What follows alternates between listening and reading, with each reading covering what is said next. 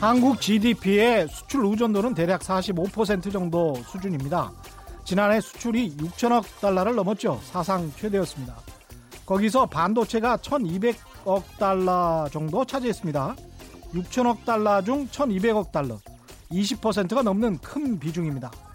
여기서 반도체 단가가 30%만 하락하면 한 해 수출액 자체가 400억 달러, 40조 원 넘게 줄어든다는 계산이 나오죠.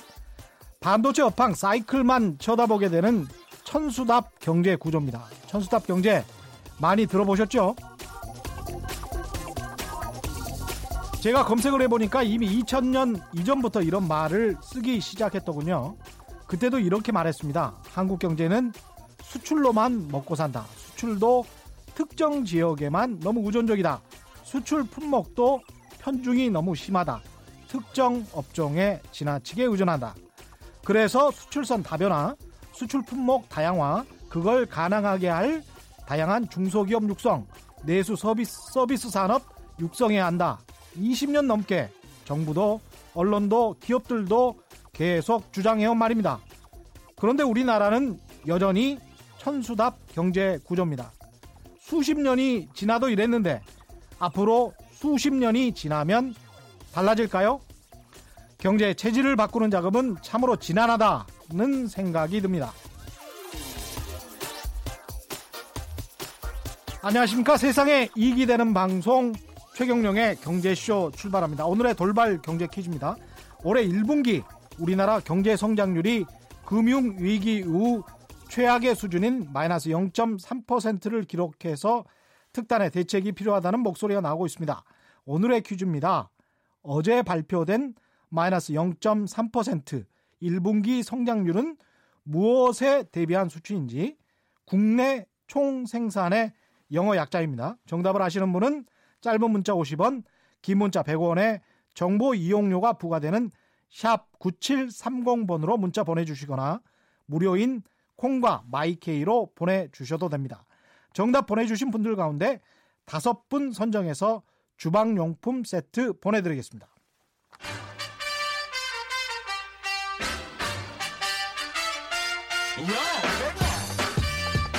최경영이 원하는 건 오직 정의. 경제 정의를 향해 여러 걸음 깊이 들어갑니다. 최경영의 경제쇼. 오늘의 경제 뉴스를 짚어드리는 경제 뉴스 브리핑, 경향신문의 방기훈 기자와 살펴보겠습니다. 안녕하세요. 네, 안녕하세요. 오늘은 통신 이야기네요. 예. 지난 3일에 5G 최초 상용 서비스를 우리가 했는데, 예. 이 기대와 달리 품질 문제가 계속 제기되고 있습니다. 느리고 네. 끊기고 안 터진다, 뭐 이런 건데 경쟁 국가인 미국은 어떻습니까? 네, 이제 한국과 좀 비슷한 시기에 5G 서비스를 개통을 한 미국이요. 네. 지금 그 이 5G 시장을 미국 1위 통신사 버라이즌이 이제 주도를 하고 있는 그런 네. 상황인데, 버라이즌사는 올해 안에 미국 전역 20개 도시에 5G 서비스를 공급하겠다 이런 계획을 밝혔습니다.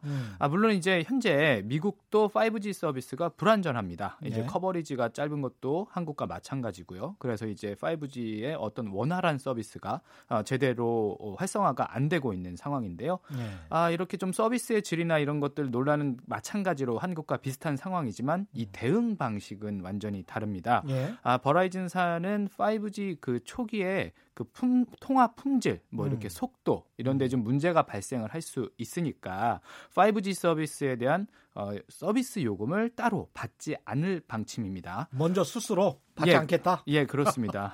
대단하네요. 왜냐하면 이제 뭐 새로 등장한 서비스를 처음 써보는 이용자, 사실상 뭐 베타 테스터라고 불리지 않습니까? 예. 이렇게 일부를 좀 사용을 해주는 그런 실험을 직접 해주시는 고마운 분들이기 때문에 예. 배려를 하겠다 이런 취지인데요. 반면에 한국은 5G 서비스 개시 첫 달부터 정상 요금을 과금하고 있습니다.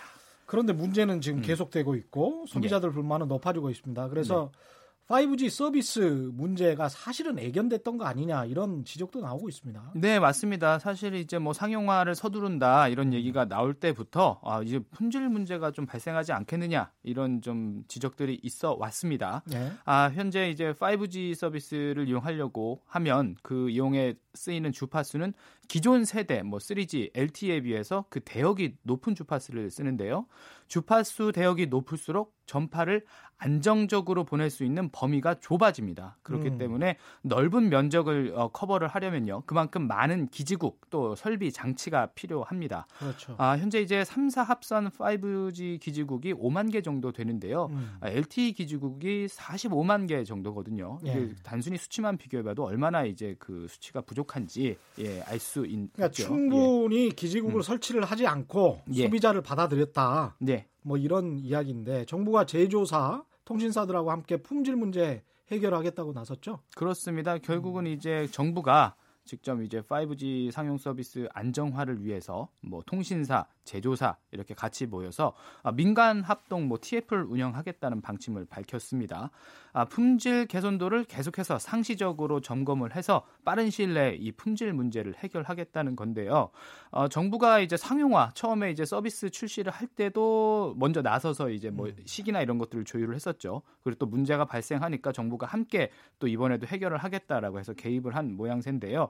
물론 이제 뭐 시장에 정부가 너무 뭐 적극적으로 개입한 것 아니냐 뭐 이런 비판도 있긴 한데 사실 이제 이 자체가 문제라기보다는 아까 말씀하신 대로 세계 최초 뭐 상용화에 앞서서 품질 문제부터 먼저 고려했어야지 맞는 것 아니냐 사실 그렇죠. 이런 지적들이 계속해서 나오고 있습니다. 어차피 대도시 위주로 서비스를 개시를 했었으니까 사실 전국으로 따져놓고 보면 그게 최초라는 말이 어떤 의미가 있을지는 모르겠습니다. 통신비 부담 차원에서도 그렇고 통신비가 이게 지금 이번 정부 들어서 앞뒤로 해서 한 최근에 2, 3년 동안에 약간씩 좀 줄었어요. 그렇습니다. 예. 그랬는데 5G 서비스 개통으로 다시 늘어날 수도 있다 이런 이야기도 나오고 있죠. 그렇습니다. 이제 문재인 정부 출범 2년 차, 뭐 지난해 가계 통신비 부담이 그 전년보다 좀 크게 감소를 했다라는 이제 수치가 발표가 됐습니다. 네. 통계청이 발표한 2018년 가계 동향 조사 결과에 따르면요, 가계 통신비가 2017년에 137만 원 정도에서 2018년에 134만 원으로 한 뭐 3만 7천 원 정도 감소를 했다고 합니다. 네. 이제 여기서 이제 조금 더 세밀하게 살펴보면요. 그 통신 서비스 비용이 있는데 이제 통신 서비스 비용은 이제 스마트폰을 이용한 인터넷 접속이 증가하고 해서 뭐 데이터 이용량이 늘면 더 이제 늘어날 수 있거든요. 그렇죠. 그런데 전년 대비 6만 9천 원 정도가 감소를 했다고 합니다. 예. 이렇게 이제 통신 서비스 비용이 감소한 데는 정부가 이제 보편 요금제 정책을 좀 추진하려고 하니까 당장 이제 통신 3사가 그러지 말고 우리가 좀 저렴한 신규 요금제를 출시를 하겠다. 해서 이제 요금제를 출시한 그런 여파도 있고요. 통신 요금 25% 할인하는 선택 약정 제도 그리고 이제 기초연금 수급자를 대상으로 요금 감면을 이런 제도를 시행을 했기 때문에 이제 여러 가지 이런 요인들이 합쳐져서 이제 긍정적인 결과를 도출하는 그런 상황인데요. 이런 상황에서 5G 서비스를 출시를 했는데 이 대부분 다 고가 요금제 이런 고가 요금 그렇죠. 구간으로 구성이 돼 있습니다. 뭐 용량이 크기 때문에 제대로 좀 이용하려면 보통 7만 5천 원에서 8만 원대 요금제를 쓸 수밖에 없는 그런 상황이거든요. 그래서 비싼 소비자들은 이렇게 얘기를 하죠. 비싼 5G 요금제 쓰고 있는데 정작 5G 서비스 이용 못하니까 요금을 인하해줘야 되는 것 아니냐, 깎아줘야 되는 것 아니냐 뭐 이렇게 비판들을 하고 계시는 상황입니다. 충분히 일리가 있습니다. 그러니까 5G 서비스가 그 납득할 만한 수준으로 올라오기 전까지는 충분히 인하할 수 있어야 된다. 그런 주장을 할 수도 있겠습니다. 5G 요금, 5G 서비스를 이용하기 위해서 내는 요금이니까 어떻게 보면 당연한 말씀들이죠. 통신사 소식이 하나 더 있네요. 통신 3사가 공공기관 사업 입찰에서 담합을 했다가 적발됐군요. 그렇습니다. 이런 가운데 이런 좀 좋지 않은 소식이 들려왔는데요. 이 통신 3사가 공공기관의 통신회선 사업 12건의 입찰에 담합을 해서 부당이익을 챙겼다가 적발이 됐습니다. 이제 공정거래위원회에서 적발을 했는데요. 특정 회사가 예전 가격 대비 좀 높은 가격으로 계약을 할 수 있도록 다른 업체들이 도운 다음에 해당 사업에 필요한 회사를 빌려서 임차하는 방식으로 그런 그 수익을 나누는 이런 구조였는데요. 조금 더 자세히 말씀드리자면 입찰이 시작이 되면 낙찰 예정자가 미리 정해놓고요. 높은 가격에 낙찰을 받을 수 있도록 다른 업체들이 이렇게 뭐 입찰 의지도 없으면서 들러리로 입찰에 참여를 합니다. 네. 그래서 이제 사업을 따낸 그 통신사는 사업에 필요한 회선을 그동안 들러리 사준 그 회사들에게 이렇게 나눠주는 거죠. 이렇게 니네들에게 좀 이렇게 우리 수익을 좀 나눠주는 방식으로요. 그야말로 담합이네요. 예, 네. 그렇습니다. 이렇게 해서 그 낙찰 예정자는 예정 가격의 뭐 96%에서 99%에 달하는 높은 낙찰률로 사업을 따낼 수 있었다고 합니다. 농약 맥주라고 있습니까? 맥주에서 뭐 제초제 성분이 일부 검출됐고 문제의 맥주 리스트가 지금 온라인상에서 퍼지고 있다. 뭐 이런 소식. 그렇습니다. 이게 좀 지난 보고서긴 한데요. 예. 미국 소비자 단체에서 지난 2월에 보고서를 하나 발간을 했습니다. 예. 이제 그 보고서에서 뭐 칭다오라든지 밀러라이트라든지 굉장히 유명한 그런 맥주들 14종에서 제초제 성분인 글리포세이트라는 성분이 검출이 됐다고 발표를 합니다. 예. 이 글리포세이트라는 그 성분은요, 다국적 농약 회사인 몬센토가 생산하는 제초제 성분인데요. 예? 세계 보건기구 산하 국제 암 연구소가 발암 물질로 분류한 물질이기도 합니다. 근데 이 소식이 이제 온라인상에서 이제 뒤늦게 퍼지면서 예? 우리나라 이제 식품의약품안전처에서도 이제 많이들 불안해하시니 예? 수입 맥주 40종을 대상으로 그 잔류 농약 성분이 얼마나 남아 있는가 이 조사를 착수를 했다고 합니다. 이게 모든 게 이제 수준인데요. 이게 건강에 당장 해로울 만큼의 어떤 수준이냐, 뭐 발암 물질이야 공기 중에도 떠다니니까. 그렇습니다. 예, 예. 그게 관건일 것 같습니다. 맞습니다. 예. 이렇게 뭐 결과적으로 말씀을 드리면 검출된 거는 맞는데요. 인체에 영향을 미칠 정도는 아니기 때문에 걱정들을 너무 많이 안 하셔도 될 것 같습니다. 그렇군요.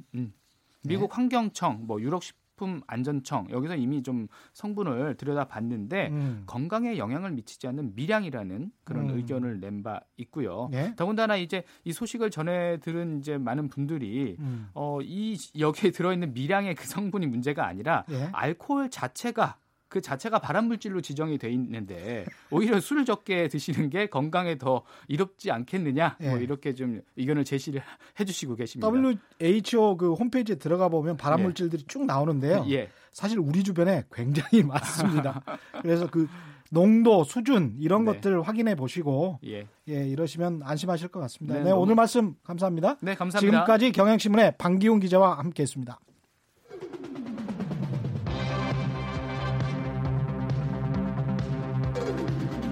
세상에 이런 토론은 없다. 경제를 바라보는 다양한 시선. 최배근 교수와 곽수종 교수의 경제 난상 토론.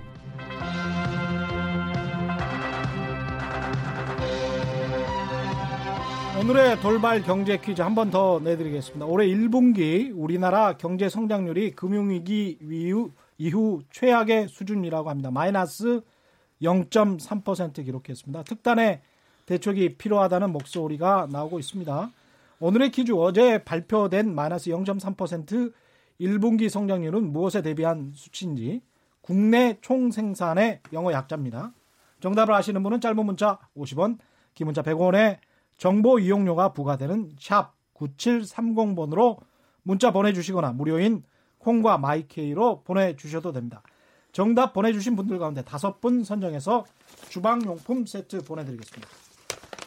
최경영의 경제쇼의 최고의 코너죠. 경제고수들의 고품격 토론 배틀. 함께하실 경제고수 두 분 오셨습니다. 건국대학교 경제학과 최배근 교수 나오셨습니다. 네, 안녕하십니까? 안녕하세요. 예. 곽수종 한국조지메이슨대 경제학과 교수 나오셨습니다. 안녕하십니까? 네, 안녕하십니까? 성장률이 말씀드렸지만 좋지 않고요. 전기 대비 마이너스 0.3% 1분기 경제 성장률이고, 다음 2분기까지 마이너스 성장이면 우리가 리세션이다, 경기 침체 국면으로 돌입하게 된다, 이렇게 이야기를 하게 될 수가 있는데요. 우리 경제 위기입니까? 어떻게 보십니까? 이 방송 처음 할 때 얘기했지만 위기라는 용어는 좀 신중하게 써야 되고요. 예. 위기라는 것은 뭐 그 우리 IMF 외환위기 때를 얘기하는 것이고, 국가 경제가 뭐 부도날 일은 없다는 점에서 위기는 아니고요. 위기는 아니고, 이제 성장률이 저는 근데 이렇게 크게 둔화된 것을 그건 사실 예고됐던 거예요. 예고됐다. 예, 예고됐던 건데 왜 그러냐면은 지금 이 성장률 쇼크가 일종의 그 수출 쇼크에서 비롯된 겁니다. 예. 수출 쇼크에서 비롯된 건데. 제가 일전에도 한번 소개했었지만은 우리가 그 이 수출액이 지금 2015년 수준으로 지금 이렇게 돌아갔거든요. 그렇죠. 돌아갔는데 2015년이 수출이 당시에 성장 기여도에서 한 마이너스 1%를 기록했던 해였었습니다. 예. 그러니까 지난해 그러니까 우리가 내수 부분을 가지고 내수 부분에서 만든 성장률이 한 2.3% 정도 됐었어요. 예. 아니 그 내수 부분을 그러니까 우리가 이래서 그대로 만약에 유지한다고 한다면은 그게 한 2.3%인데 거기서 수출이 그러니까 1% 깎아먹는다는 얘기는 그러니까 1%로 떨어질 수밖에 없는 거죠. 예. 떨어질 수밖에 없는 건데. 그래서 이번에 이제 분기별로 마이너스 0.3%지만은 연율로는 이제 1.8%였었거든요. 그렇죠. 예. 그러니까 예. 이제 이게 1% 전년 동기 대비 말씀하시는 그렇죠. 거죠. 예. 예. 그러니까 이제 제가 이제 오히려 연율로 제가 이렇게 소개하는 이유는 지난 4분기가 이제 정부수도 얘기하지만 이제 좀 높았었어요. 예, 그렇죠. 성장률이요. 그러다 보니까 예. 이제 기조 효과를 이제 얘기를 하고 그러는데 예. 그러다 보니까 이제 연율로 들여다보면은 오히려 더 실체가 더 분명하게 드러난다고 저는 보고 있고요. 계절적인 요인이나 이런 것을 생각해 보면 그렇죠. 예. 예. 그랬을 때 지금 어쨌든 간에 2% 선이 무너졌다는 것이 이게 그러니까 수출 쇼크에 의한 당연한 결과고요. 그다음에 이제 보게 되면 특히 이제 설비 투자가 이제 그러니까는 그 결정적으로 그러니까 성장률 둔화의 역할을 했어요. 예. 근데 설비 투자도 보게 되면 2015년 수준으로 돌아갔어요. 그런 점에서 네. 이제 수출하고 설비 투자가 그러니까 맞물려서 지금 돌아가고 있는 형국. 여기에 이제 매개고리는 물론 이제 반도체죠. 예. 예. 그런 점에서 저는 뭐 성장률에 이제 그러니까 이 둔화는 예고됐던 것이고, 그래서 이제 추경 편성에 좀 이제 과감한 추경 편성이 필요하다는 얘기를 우리가 했었던 것이고요. 예. 그다음에 또 한 가지는 좀 이제 약간 좀 저는 좀 너무 비관적으로 볼 필요 없다고 보는 것은요. 반도체 부분이라는 것이 다른 산업에 비해 가지고는 고용 유발 효과가 그렇게 크지는 않습니다. 예. 그래서 해외 경기 쇼크가 그러니까는 내수로 그러니까 이게 전이될 가능성은 그렇게 크지 않은 측면도 좀 있다. 예. 이제 그런 측면도 우리가 좀 같이 고려할 필요가 있다고 봅니다. 어떻게 생각하십니까? 이제 경제를 보시는 분들마다 두 가지를 두 가지 차이가 있는 것 같아요. 첫 번째는 방금 최 교수님 지적하셨지만 마지막에 이제 거시적인 측면, 미시적인 측면인데 미시적인 것만 말씀을 드려서 한국 경제의 반도체 경기가 어떻게 될 것이냐 이거를 하반기로 갈수록 좋아질 것이다라고 보시는 분이 계시고 또 하반기로 갈수록 어려워질 것이다라고 보시는 분이 계시고요. 두 가지 측면에서 설비 투자 말씀을 하셨는데 그러면 설비 투자, 건설 투자 이 투자 부분이 어떻게 될 것이냐는 말씀인데 이것이 지금 뭐 유가가 조금 상승하고 있고 환율이 상승하고 있는 상황에서 설비 투자가 하강 국면에 들어갔고 건설 경기도 상당히 좀 부진한 상태이기 때문에 결국 기업의 활동이라는 측면도 좀 마이너스 되는 부분이 있지 않겠냐 뭐 그런 측면을 또 보시는 분들이 계세요. 이게 미시적인 내용이고 거시적인 내용은 미중 간의 무역 갈등이 6월 달 정도에 해결이 될 것이냐의 문제. 예. 예, 그리고 유럽의 브렉시트가 또 어느 정도 해결이 될 것이냐, 뭐 이 문제도 아마 6월 달에 다 맞물려, 6월하고 하반기에 맞물려 있는 것 같아요. 예.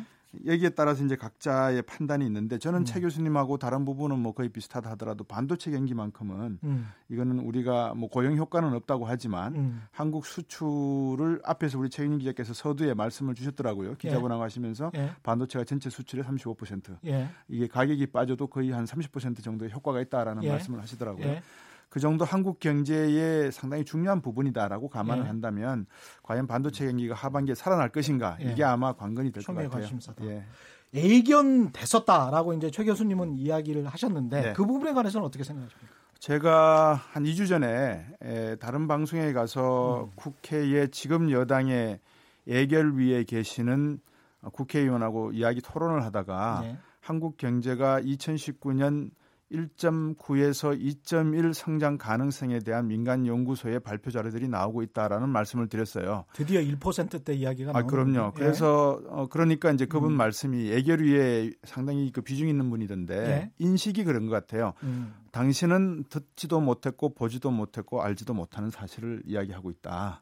그래서 제가 더 이상 말씀은 안 드렸습니다. 그리고 이제 돌아와서 꼭 그렇지는 않은데 사실. 예, 돌아와서 그 작가분한테 자료를 제가 보내드렸어요. 앞에서 뉴스 시간 말씀하실 때도 노무라 증권에서 오늘 1.8 이야기했죠. 무디스가 2.1을 이야기하고 있거든요. 그렇죠. 그래서 이미 그렇게 그런 이야기들이 조금씩 흘러나왔었습니다. 그렇습니다. 사실. 그래서 이제 우리 최 기자께서도 말씀을 주셨지만 특단의 조치라는 말들이 이제 나오기 시작을 했고 대통령께서도 40여일 전에 한국 경제의 건전성을 강조하신 점은 저희들이 알고 있습니다. 이제 그런 것들은 국가의 리더로서 가져야 될 하나의 심리적인 부분이 있으니까 충분히 그런 것을 국민들에게 간접적인 의미를 주셨을 수 있지만 국회나 기업이나 시장 현장에서 이야기를 해야 될 분들은 조금 인식이 달라야 된다. 그래서 이 성장률 부분에 있어서는 우리가 수출이나 수입 부분에서 수입이 점차 더 감소하고 있다는 것, 수입보다. 예. 예. 이제 이런 점에서 좀 더 해석하는 방법을 달리할 필요도 있다 이렇게 보여집니다. 오늘 노무라 금융투자가 이야기한 거를 좀 자세히 말씀드리면 예.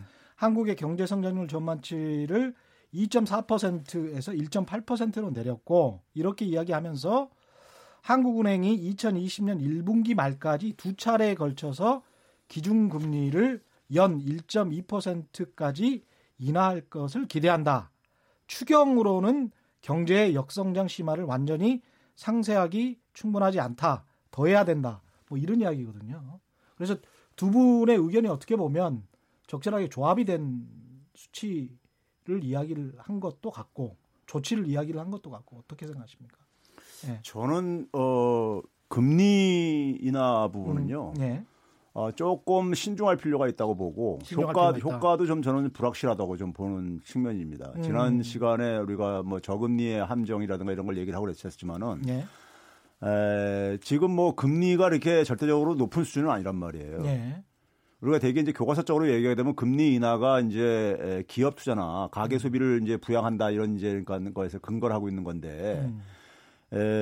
뭐 대기업들 같은 경우는 그러니까 금융 비용이 높아서 지금 투자 안 하는 게 아니란 말이에요. 기본적으로요. 현금도 많이 확보하고 있고요. 그 말씀 그렇죠? 계속 하시죠. 예. 예.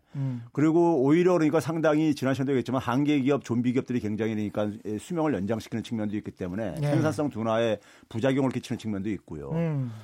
그다음에 가계 소비 같은 경우 보게 되면은 지금 금리 내린다고 해서 가계들이 소비를 더 늘릴까요? 오히려 더 저축도 늘릴걸요. 미래가 불확실하니까 말이에요. 그렇죠? 예. 그러니까 지금 어떻게 보게 되면 지난 시간에 우리 곽 교수님 얘기했지만 이 유동성 함정 이런 저기 국면 이런 비슷한 국면에 있을 수 있기 때문에 예. 금리 인하를 통해 가지고 사실 경기 부양 효과는 저는 그렇게 높을 것 같지는 않아요. 단지 그러니까 이제 뭐 한계 기업들, 좀비 기업들 그러니까 조금 더 이제 그러니까 지원하는 측면은 있다 하더라도. 근데 이제 문제는 그것에 따른 그러니까 부작용이 분명히 있죠. 경제는 우리가 공짜 점심이 없다는 말이 있는데 예. 있으시오. 오히려 저는 추경이 예. 추경을 가지고 그러니까 우리가 사실은 이것도 이제 중독이 아니냐, 재정 중독이냐 이런 지적들이 있는데. 예. 물론 재정을 가지고 이제 우리가 기본적으로 경제 체력을 강화시키는 것은 바람직하지만은 지금 상황은 일단 저는 단기 부양의 목적에 초점을 맞춰야 된다고 봐요. 예. 단기 부양에. 그런 점에서 추경의 규모가 그러니까는 저는 평상시에 하여간 13조 이상이 돼야 된다 그러는데 예. 하여간 6조 7천억밖에 안 되잖아요. 그렇죠. 예. 그러니까 이제 그것도 뭐 이제 경기 부양 부분은 뭐 한 4조 5천억 정도뿐이 안 되니까요. 그렇죠. 미세먼지 대책 예. 빼고는. 예. 예. 그러니까 추경을 가지고 성장률을 방어하고 싶으면 추경은 그러니까 지금 규모가 좀 턱도 없이 부족하다. 저는 이렇게 보고 있고요. 2차 추경이라도 또 해야 된다. 뭐 이런 2차 추경이 아니라 저는 있잖아요. 예. 저는 이런 생각을 해봤어요. 지금 이제 그러니까 추경을 그렇게 공격적으로 편성하는 게 지금 야당에서 반대로 인해서 가능하겠냐. 예. 뭐 이제 이런 얘기하는데 예. 저는 뭐 신문 기자들한테 이런 농담을 합니다.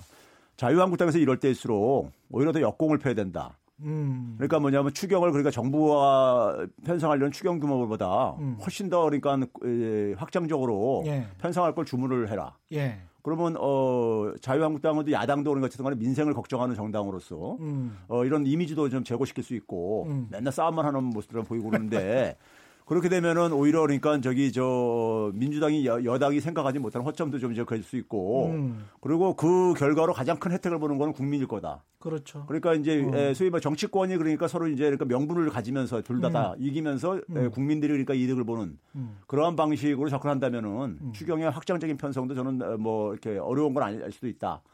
기자분들한테 좀 가서 좀 정치인들한테 좀 그렇게 좀 전달 좀 해달라 이렇게 농담도 하고 그랬었는데 그런 점에서 추경을 지금 저는 적극적으로 편성하지 않으면은 성장률 방어는 기본적으로 어렵다고 봅니다. 그 지난번에도 말씀하셨지만 지금 현재 상황을 2015년 그때 메르스 예. 예. 상황이랑 이야기를 하셨는데 제가 좀 찾아보니까 예. 당시에 2015년에 한 11조 7천억 그때도 11조 6천억 예 6천억 예. 했더라고요. 그랬는데 그때는 여야 합의로 11조 6천억을 해줬어요. 예. 그리고 뭐 어떤 그때도 근데 2016년에 기억해보면 총선이 있었습니다. 그러니까 지금하고 똑같은 네. 국면이죠. 2020년이고 2020년에 맞습니다. 총선이 있고. 그래서 당시에도 뭐 총선용이 아니냐 이런 비판이 나왔다가 그래도 한국 경제를 살려야 된다. 네. 뭐 이런 측면으로 거의 크게 보면 합의를 해준 것 같은데 당시에는 마이너스 성장률도 아니었단 말이죠. 어떻게 보면 이제 저들도 추경 말씀을 드렸고 한데 대한민국 예산이 이제 500조 내년 되면 아마 500조가 될 겁니다. 500조 원이 그 정도로 국가의 살림 규모가 커진 것은 바람직한 방향으로 가고 있다고 봐야 되겠죠. 근데 이제 문제는 이 예산이 늘어나는 부분이 과연 미래 산업에 대한 구조조정, 아까 특단의 대책을 말씀하셨는데 시간이 걸리더라도 뭐 수소 자동차라든지 뭐 자동차 관련된 반도체 또는 비메모리 반도체 산업으로 투자가 이루어지는 부분으로 가는 건지 아니면 복지 예산이나 어떤 생산성 향상보다는 복지 쪽으로 이렇게 서로 나누는 그런 공유 경제 쪽으로 가는 부분인가, 이제 이 부분에 대한 논의는 뭐 별도로 있어야 될 것 같고요. 네. 최 교수님 말씀하신 대로 금리 정책, 재정 정책 두 가지가 중앙은행과 정부가 쓸 수 있는 유일한 정책인 것 같습니다. 그러면 정부는 지금 현재 경기가 하강 국민에 들었다는 것은 여러 시그널로 나오고 있는 상황이고 그래서 추경을 하든 뭘 하든 예산을 더욱더 써야 될, 쓸 수밖에 없고 예산을 씀에 따라서 한 0.5%에서 1%포인트가량 경제성장률을 올릴 수 있다는 것은 우리나라의 경제성장률 지표 숫자에 집착한 것이지 그 내실에 집착한 것은 아니지 않겠습니까? 그래서 이 재정정책을 쓰시든 뭐 금리정책, 통화정책을 쓰시든 정책을 쓰는 것이 중요한 것이 아니라 그 목적과 비전이 어디에 있는지에 대한 분명한 어떤 방향성, 이것을 좀 가졌으면 하는 생각입니다.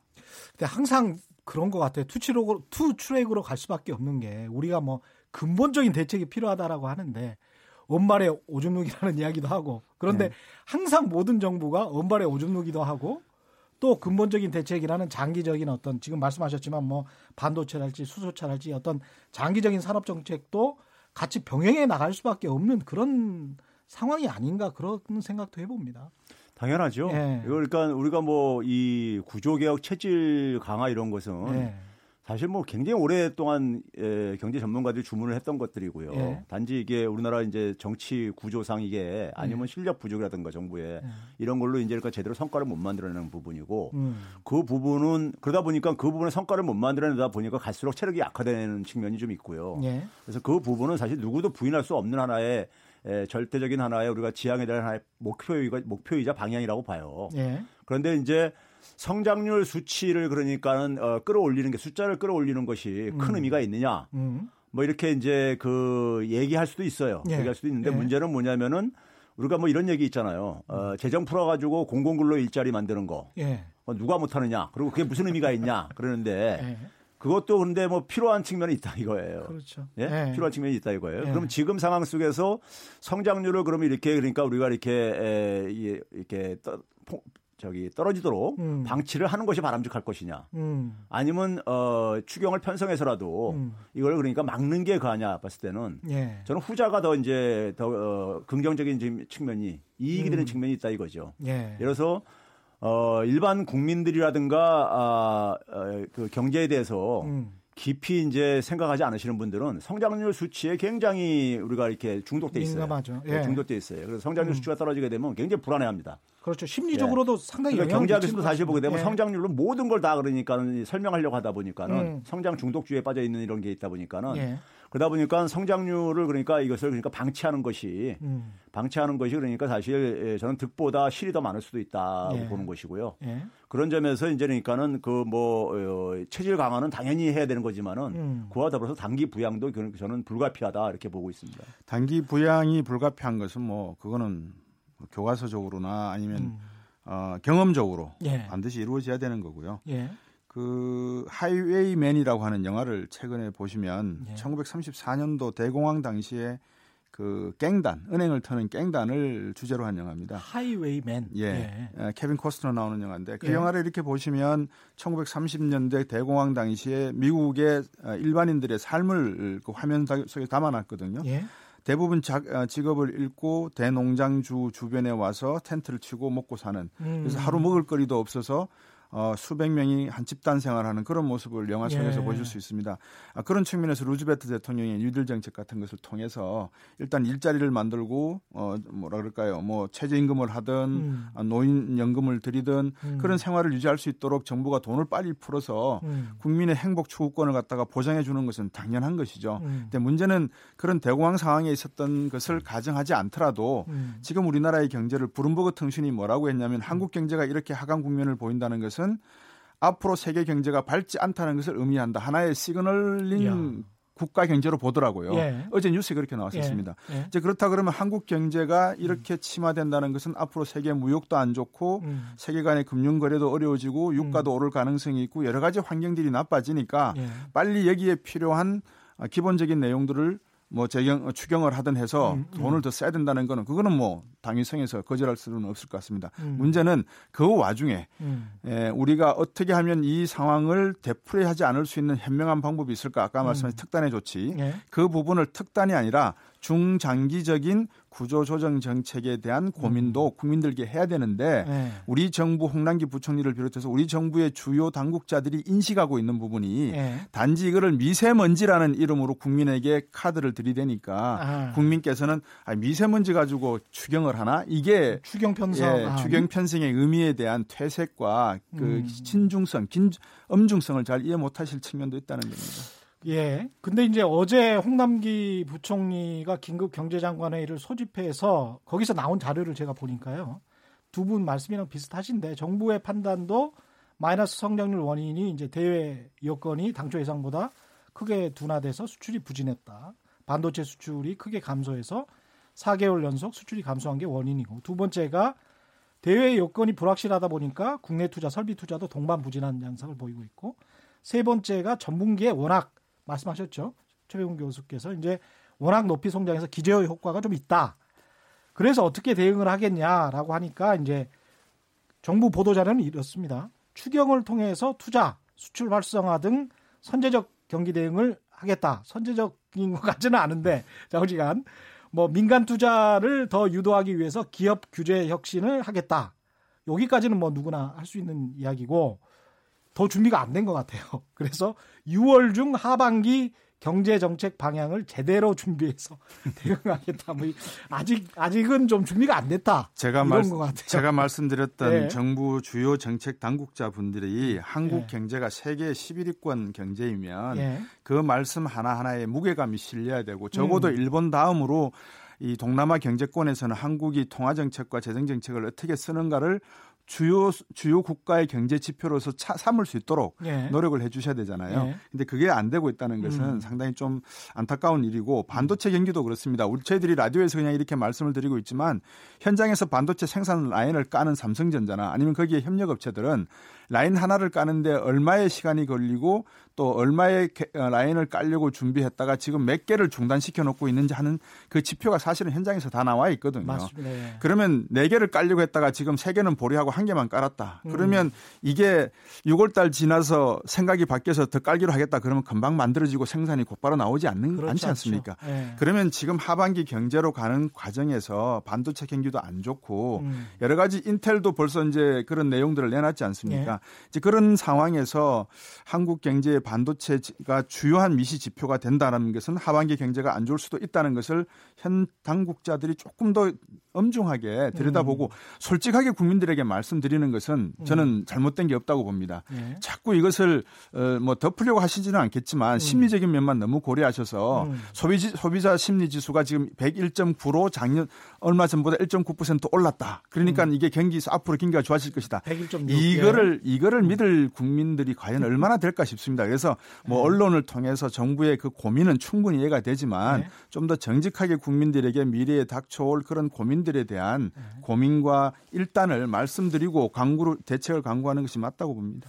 근데 한국은행이 이제 이야기하는 거는 말씀하신 것처럼 이제 심리적인 측면을 염두에 두고 이야기를 한 거는 같은데 너무 과도하게 반항할 필요는 없다.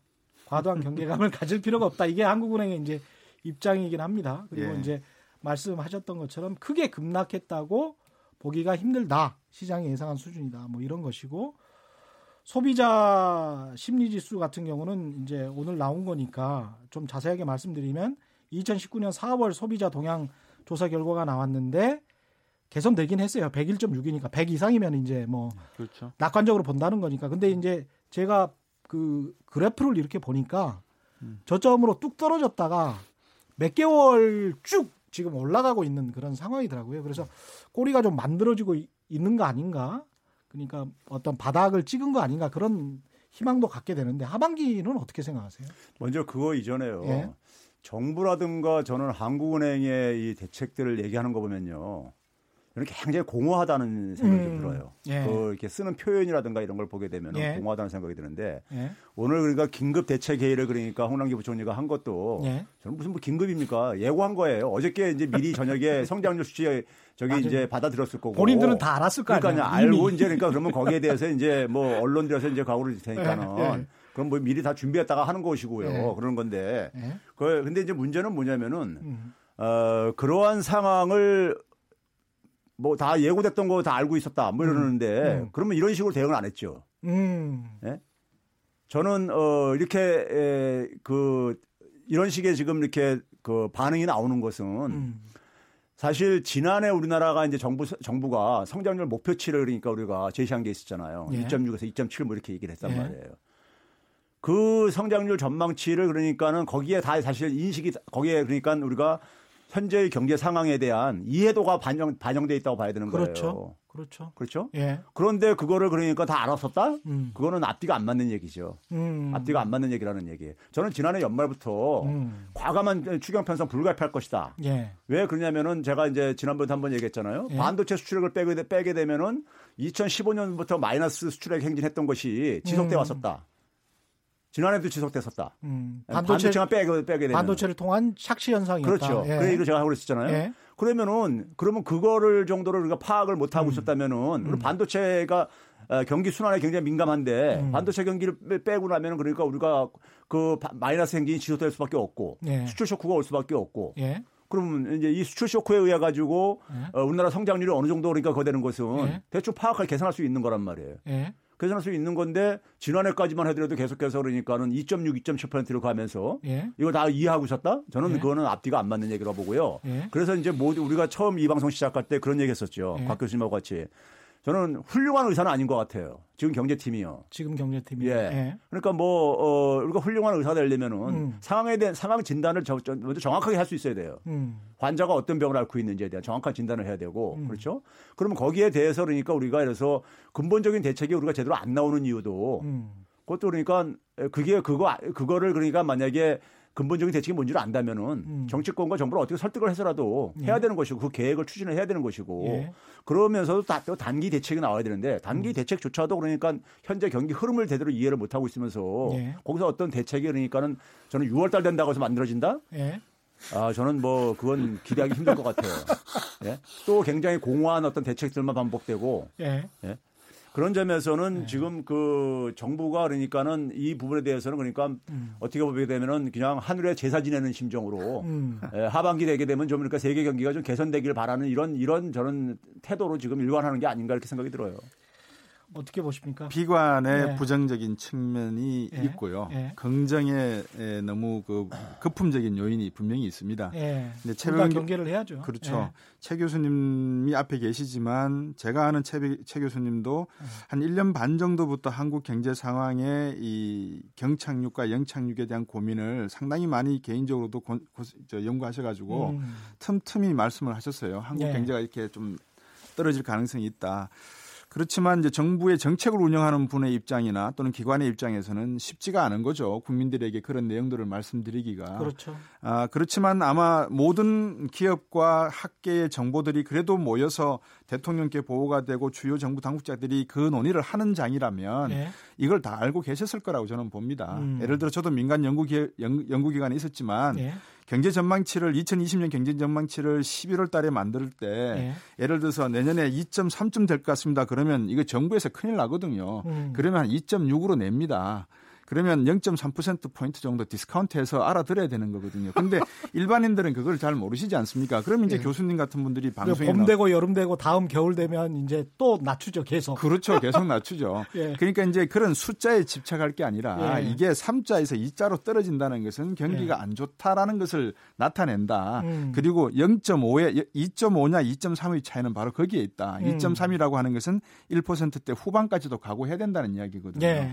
이제 그런 측면을 이미 정부 당국자는 다 알고 계셨을 거고 저희들이 여기 앉아서 뭐 하루 점도록 그런 정부를 비판해봤자 저들도 똑같은 입장이고 대책을 내놓지 못하면 사실은 안 되지 않겠습니까? 예. 그래서 저희들이 최 교수님도 그렇고 저도 그렇고 우리 최경영 기자께서도 그렇고 추경에 대한 문제성, 필요성, 시급성 다 강조했고 필요하다 했고요. 예. 그러면 이거는 단기적인 대책이란 말이죠. 그렇죠. 그러면 이제 중장기적으로 어떻게 가져가야 될 것이냐. 이제 여기에 대한 연결고리가 나와야 되는데 질문은 간단합니다. 옛날에 김윤선 대통령이 그런 말씀하셨죠. 김현태 그러셨나요? 기업인이 그러셨나요? 기업은 인류, 정치는 오류. 기업인이 그랬었던 것 같습니다. 기업인이 그랬습니까? 예, 예. 그러니까 무슨 말씀이냐 그러면 돈 냄새를 제일 잘 맡고 어디에 투자하면 이익이 생길 거라는 것을 제일 잘 아는 사람들이 기업이지 않겠습니까? 예. 그것을 격려해주고 지원해주고 뒤에서 뒷받쳐주는 게 누구의 역할인가? 국민과 정부라고 한다면 과연 지금 국민과 정부가 그런 기업을 뒷받침하고 있는가? 그럼 또 이렇게 질문이 돌아와요. 정치적으로. 그런 기업이 믿을 만한 기업입니까? 과거에 어떠했습니까? 네. 그러니까 이런 문제들이 지금 산적해 있거든요. 그렇죠. 정치, 경제, 사회적 문제가 산적해 있기 때문에. 꼬리를 물고 있습니다. 그렇죠. 청취자 여러분들 문자가 뜨거운데요. 6470님. 단기 부양도 필요하지만 어디에다 부양할 것인지. 어디에다 쓸 건지 뭐 이런 말씀인 것 같습니다. 현 정부가 지금까지 보여준 게 믿음을 별로 주지 못하고 있다.